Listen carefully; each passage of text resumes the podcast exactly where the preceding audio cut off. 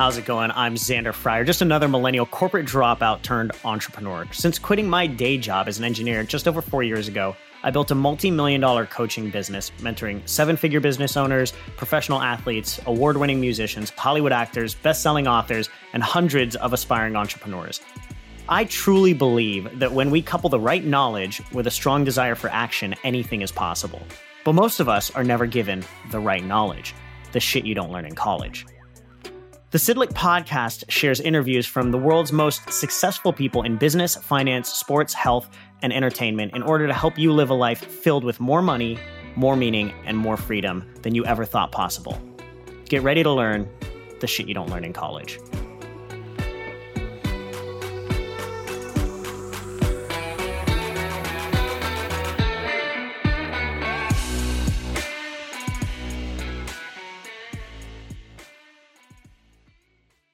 Hello, hello. Welcome back, friends. Welcome to another episode of Shit You Don't Learn in College. I'm your host, Xander Fryer, and today we're going to be talking about how to change your life. Big topic, but we're going to dig in. And for all of our Shit You Don't Learn in College fans out there, if you've gotten any value from this podcast, don't forget to go to sydlicbook.com and grab your copy of the new number one bestseller, Shit You Don't Learn in College, available now on Amazon. It'll be an absolute game changer. And everybody who buys the book from our website will get over $3,000 in bonus trainings and programs. So head over to sydlicbook.com and check it out now. All right, now let's get on with the show.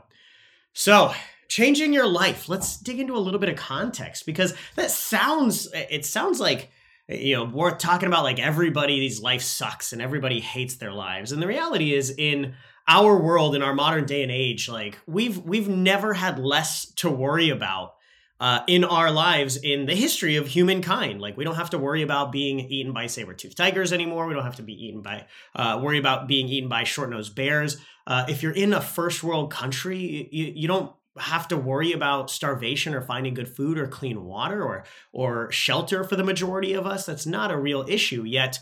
Uh, just to give you a little bit of context, CNBC uh, did a study in 2000, uh, 2021, so this last year, and found that 51% of young Americans feel that uh, said that they feel down, depressed, and unhappy with life in their current circumstances. 70% say that they have little energy or motivation to do what they do, and 81% said that they have at least uh, a little bit of anxiety, so little to moderate and severe anxiety uh, around life and everything going on. Now, in a world where we've never had less to worry about, we've never had more comforts taken care of and more uh, actual dangers to our lives taken care of, four out of five of us are anxious and worried. So even though we're more settled and more taken care of than ever before, we're actually more worried and more anxious and more afraid than we ever were before.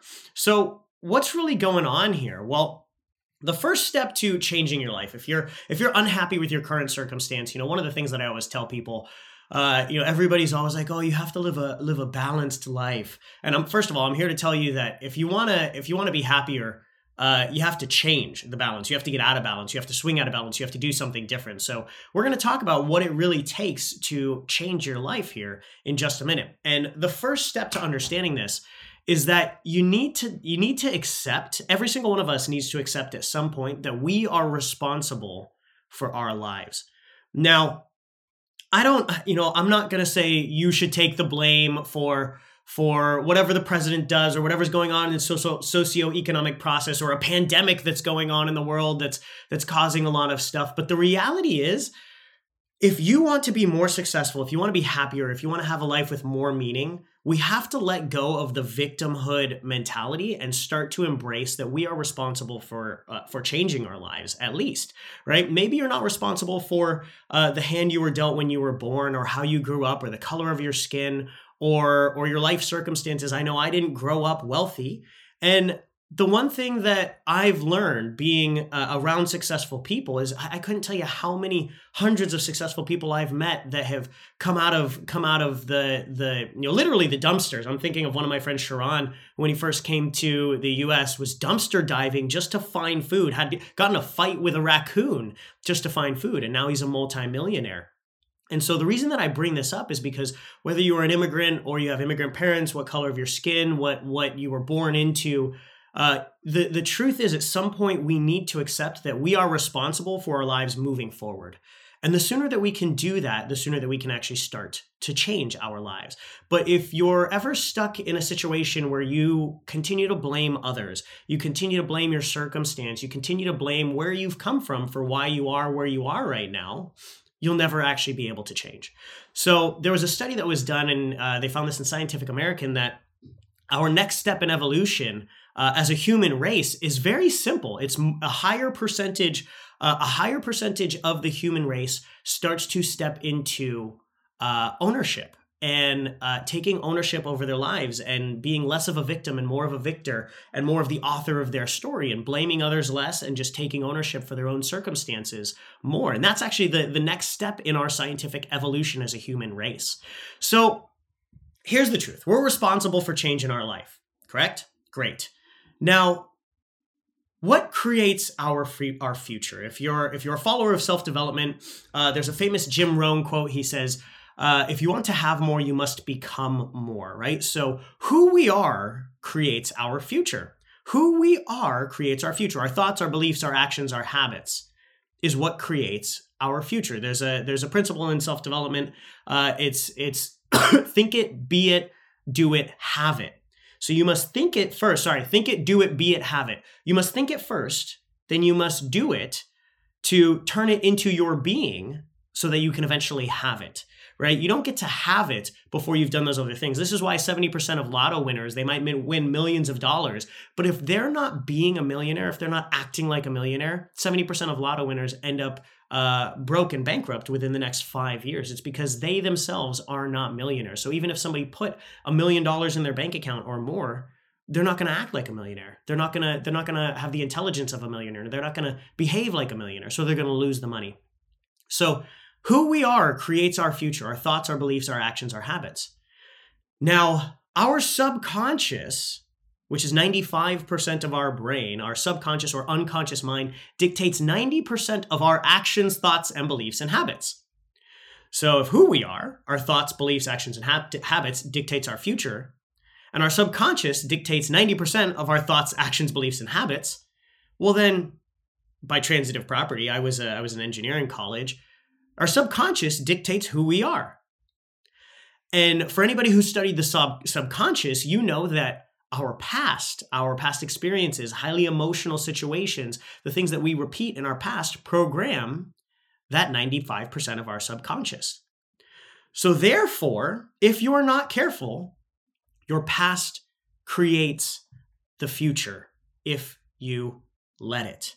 I want you to think about that for a second. Think about think about the person uh, think about the person that uh, maybe it's a guy or a girl that goes through a breakup, a man or a woman that goes through a tough breakup. And then when they move into their next relationship, they bring all the bricks from their past broken home into their new home and they struggle they struggle to trust their new partner because their past partner cheated on them. And because they struggle to trust their new partner, that partner feels untrusted and they break up or the business owner who got burned by a partnership in the past and fails to trust their future team and because of that lack of trust and that lack of you know they go oh i don't want to pour a bunch of energy into this this team because they're just going to leave me. Well because they're not pouring energy into that team the team leaves them. But if they had poured energy into that team the team would have loved them and would have wanted to stick around right? Or somebody who failed at a at a new venture so they hold themselves back and prevent themselves from ever trying anything new in the future. The reality is for a majority of us our past experiences create our subconscious programming and therefore our thoughts, habits, beliefs, and actions, and they dictate our future. So if you're not careful, your past will become your future if you let it. So there was a study that was done. Uh, it's called the Lehigh study at Cornell. And what they found was that as humans, we have on average about 60,000 thoughts a day. First of all, that's a lot of thoughts. 60,000 thoughts a day. And 80%, 80% of those thoughts that we have are negative. That's right. Four out of five thoughts we have are negative thoughts. And 95% of the thoughts that we have in any given day are exactly the same as the day before. The brain has a really interesting way of playing the same sad song over and over again and turning that into your reality. Now, what the Lehigh study also found is that 85% of those, those worries and those negative thoughts that we have, 85% of them never happen. Now, I want that to think in for a second. 85%, five out of six times when you worry about something, it never happens. How crazy is that? We're sitting here worrying about about what the you know what our what our partner or our boss is going to do is, or going to say. We're sitting here worried about that. We're creating these these negative thought loops in our brain, and 85% of the time they never happen. Not only that, 15% of the time that it does happen, the or sorry, I should say, the 15% of the time that it does happen, 79% of subjects discovered that it actually wasn't that bad, or it actually helped teach them an important lesson, and they were grateful for it. What? So you're telling me that five out of six times it never happens, and then of the one out of six times that it happens, four out of five times it's actually a good thing.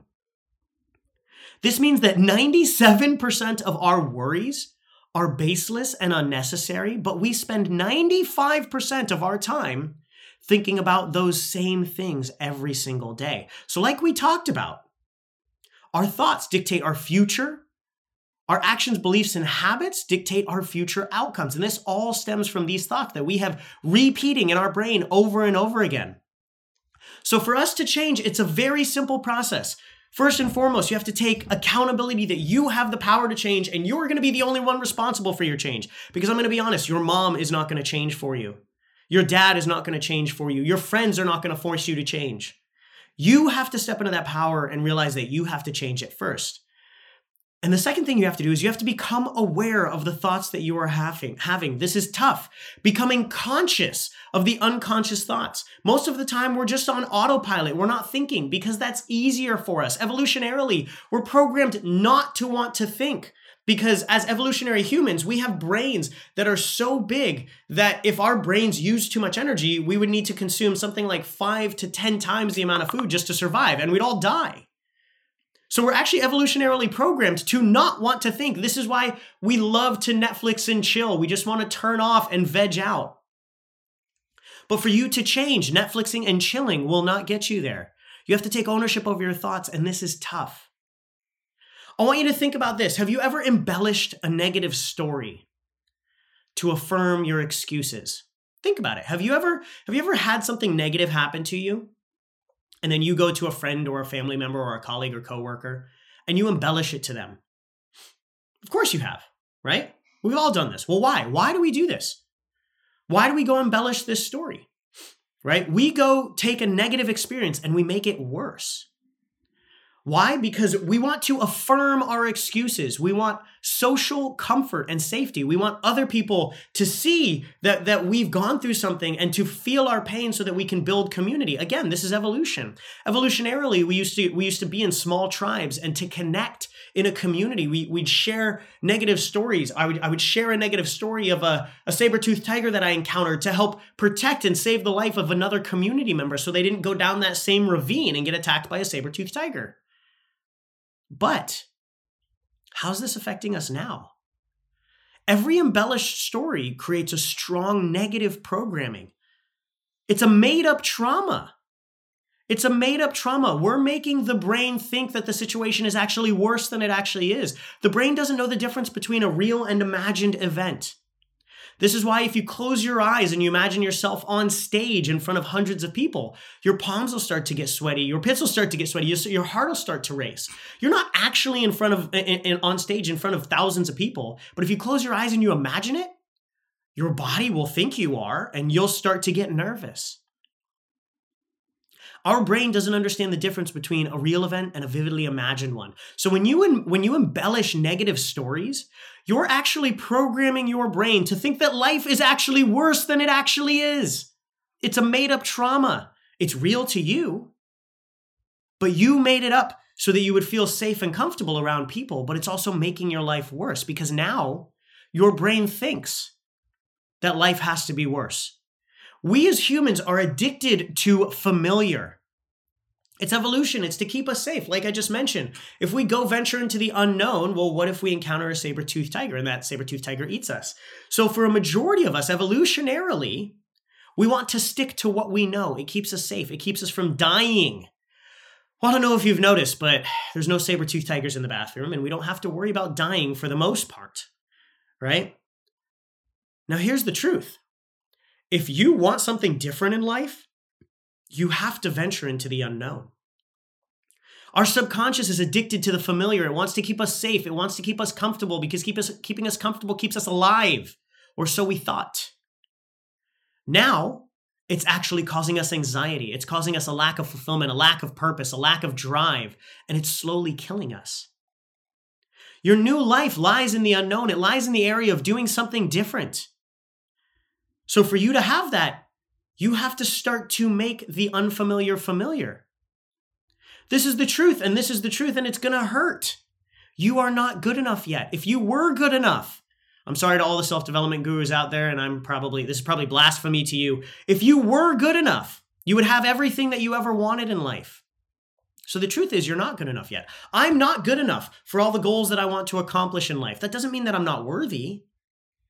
It just means that I'm not there yet. But I can be. I need to work on it. I just need an upgrade. I need to become conscious of the thoughts and the beliefs and the habits that are holding me back. I need to consciously change them. The truth is, if I were good enough, I would have the life that I really want. But I'm not. So I have to become more. I have to step out of my comfort zone. I have to step out of the familiar. I have to do something different. I have to learn and grow. You have to get uncomfortable. You have to do the things that scare you. Honestly, they're not going to kill you. That's our biggest fear. Our biggest fear is that somehow these things that we do by by by telling our spouse what, how we truly feel feel and and the you know our worries or telling our boss about what we really want in our career or quitting our job and going after our dream somehow deep down we think that these things are going to actually kill us but they're not. We must make the unknown and unfamiliar familiar so that we can finally pursue it. So, how do you make the unknown and the unfamiliar familiar? If your subconscious, that 90% of your brain, craves familiar, craves familiarity, and it'll be tough for you to pursue the unfamiliar until you make it familiar. Well, it's very easy. Surround yourself, number one, surround yourself with people or visions or, or ideas that show you that it's possible. If you want to become an entrepreneur, don't just hang out with people in nine to fives because to people in nine to fives, the entrepreneurial life is unfamiliar and it scares them. But to entrepreneurs, you go hang out with a handful of entrepreneurs, there's no other way. They'll tell you how they could never go back to a nine to five, how they can never get plugged back into the matrix. Right? Uh, Will Smith once said, if you want to, if you if you hang out with five smokers, you'll become the sixth. If you hang out with five people that are that are in nine to fives that hate what they do, you'll become the sixth. If you hang out with five people that complain about their life all day long and do nothing about it, you'll become the sixth. If you hang out with five entrepreneurs that are doing different, that are pushing outside of their comfort zone, you'll become the sixth. If you hang out with five couples that have a really successful and loving and growing marriage, you'll become the sixth. That's the first step. Surround yourself with people that show you that it's possible to make the unfamiliar familiar to you. And the second step, and one of the most powerful things that you can do, we already talked about it, but we talked about doing it in the opposite direction. When you recount bad situations in your life and you embellish these negative stories, you're creating visualizations and affirmations of a worse life. You're making your mind familiar with the negative. You're making your mind familiar with victimhood and with negative circumstances. Well, what if you did the opposite? What if you visualized and meditated on and affirmed positive things? Again, your mind doesn't know the difference between a real event and a vividly imagined one. So if you spent a little time every single morning, every single day, every single evening before you go to bed, just meditating on or visualizing or affirming, writing out where you want to be, what you want to do, close your eyes and imagine it as it was real, as it was really happening. I had a buddy of mine that said, Xander, I don't believe in visualizations and affirmations, yet he's built a million dollar business. And I said, Well, Sean, you told me that you daydream. He's like, Oh, yeah, I daydream all the time. I was like, That's visualizations. He's like, oh shit. He would daydream about his his future and his career and bringing in big paychecks and helping change the world and he would daydream about it. Now he wasn't actively doing affirmations of I am so happy and grateful that I am now blah blah blah blah blah. But he would sit there and while, you know, while he was while he's sitting on his couch, he would just allow his mind to wander and allow his imagination to go into the future of where he wanted to be, the car that he wanted to drive, the relationship that he wanted to have with his girlfriend, the, his future kids, the money in his bank account. He would just allow himself to, to play a little bit, get curious, and daydream. Now, some of us used to do this as kids all the time. But a lot of us were told not to spend our time in dreams, not to spend our time in, in that alternate reality. And it is, it is one thing to spend all of your time there and not take action in the real world. But if you dream enough, eventually you're going to start taking action in the real world to turn that dream into a reality. I can promise you that. When I first started my coaching business, every single morning I would wake up, I had I had no business, no network, no history being a coach, but I would I would wake up and I would visual, visualize myself on stage in front of an audience of 500 people, announcing to everybody that I just had my first 100k month as a coach. And I visualized that every day, every morning when I woke up, and every night before I went to sleep. And over the course of that next 365 days, I took a lot of scary action. I took a lot of intentional actions. I pushed myself out of my comfort zone. I was constantly focusing on growing because every day I made that unfamiliar familiar. I saw myself on stage announcing that I had my first 100K a month uh, as a coach within one year. And it became familiar to me. And eventually it happened.